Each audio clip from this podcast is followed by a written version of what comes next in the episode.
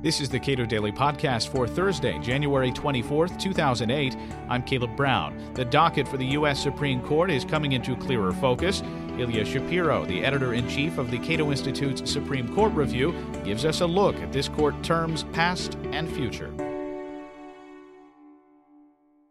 Well, now we have a, uh, a full understanding of what cases are going to make up the October term 2007, as it's as it's called.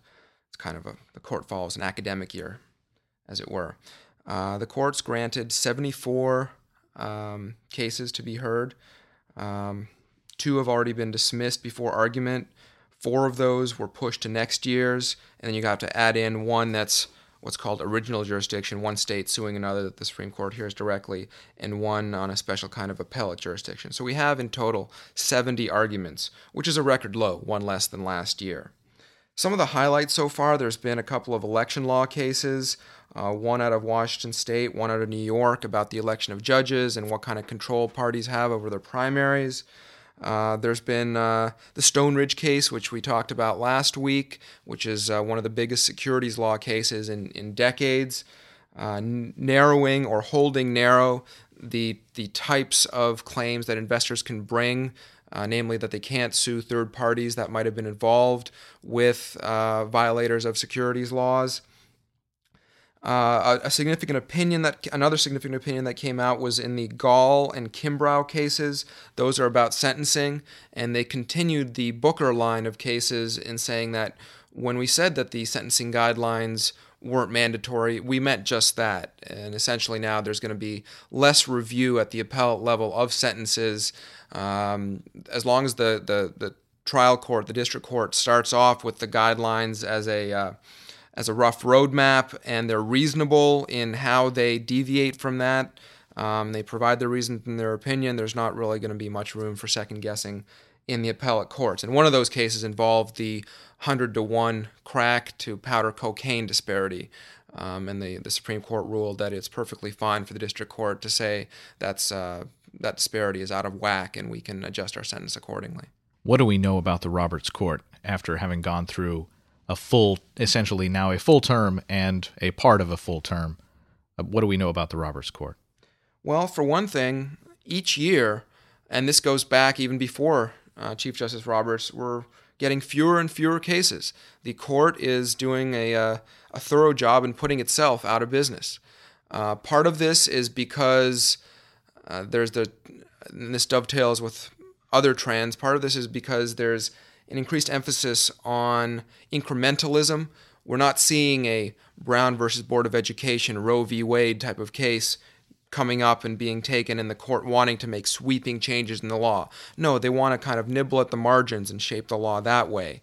Um, partially, it's it's an emphasis on uh, resolving circuit splits, meaning rather than one sexy case kind of coming out of the Ninth Circuit or some other circuit that they want to slap down and make new law on. They're going to wait until different circuits come out different ways on perhaps narrow points of law, but they want to resolve those those circuit splits. Another thing you see is that there's cases are or terms are becoming more spring loaded, meaning more cases are heard in the spring than in the fall. We're roughly halfway through the year so far, through the term, and we've only heard about 40% of the cases. So while the March, the February, March, and April dockets are completely full, um, what we saw in October and November, that only one case per day was being argued. And finally, uh, more and more, we're seeing the docket weighed toward business cases rather than um, constitutional rights of, of other kinds. Uh, right now, this year's docket is 46% business cases. At one point, it was over half, but some of the recent cert grants have pushed that uh, below half. Um, a few years ago, it was, uh, I think, as, as, recently as October term 2004, three years ago, it was about a third. Is there a clear reason for that?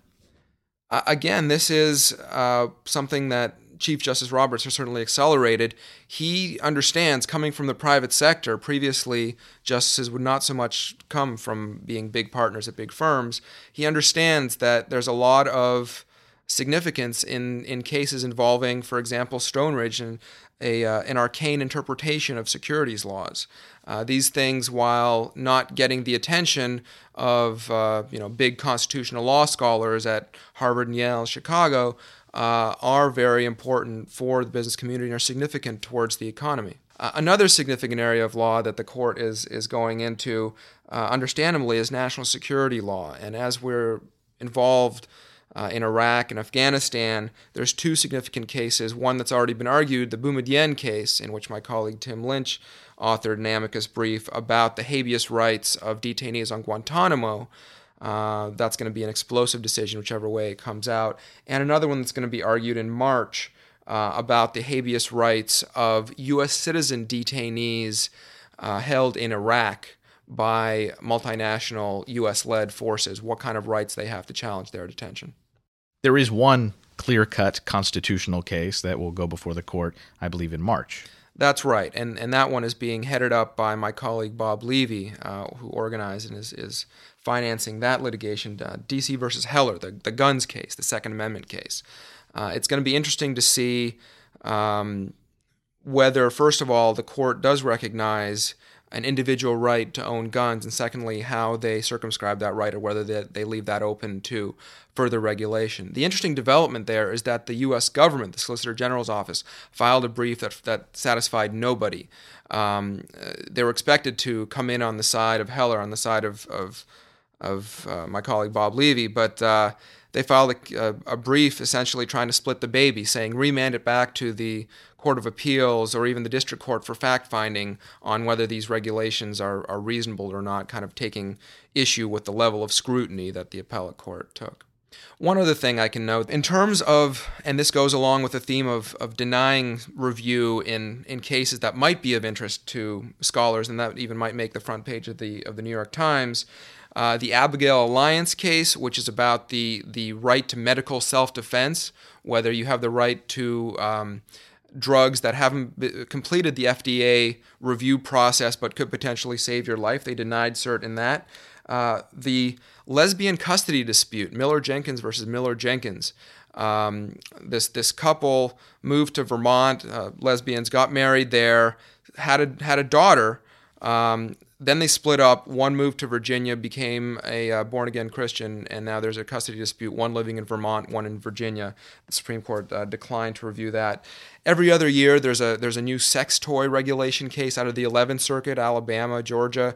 They denied certain that again this year. Um, there's an alienation of affection case, which is uh, if you you might have heard, you know, decades ago, 100 years ago, you could sue uh, typically another man for stealing your wife from you, and that could be a tort, and, and that's still on the books in, in many states. And there was a case that came up on that. They declined to review the constitutionality of that particular tort. Um, also, a, a, quirky little uh, challenge to the University of Montana's campaign finance regulation for student elections. They, they declined to take a look at that. Ilya Shapiro is the editor in chief of the Cato Institute's Supreme Court Review. This is the Cato Daily Podcast. You can purchase your copy of the latest Supreme Court Review at our website, cato.org.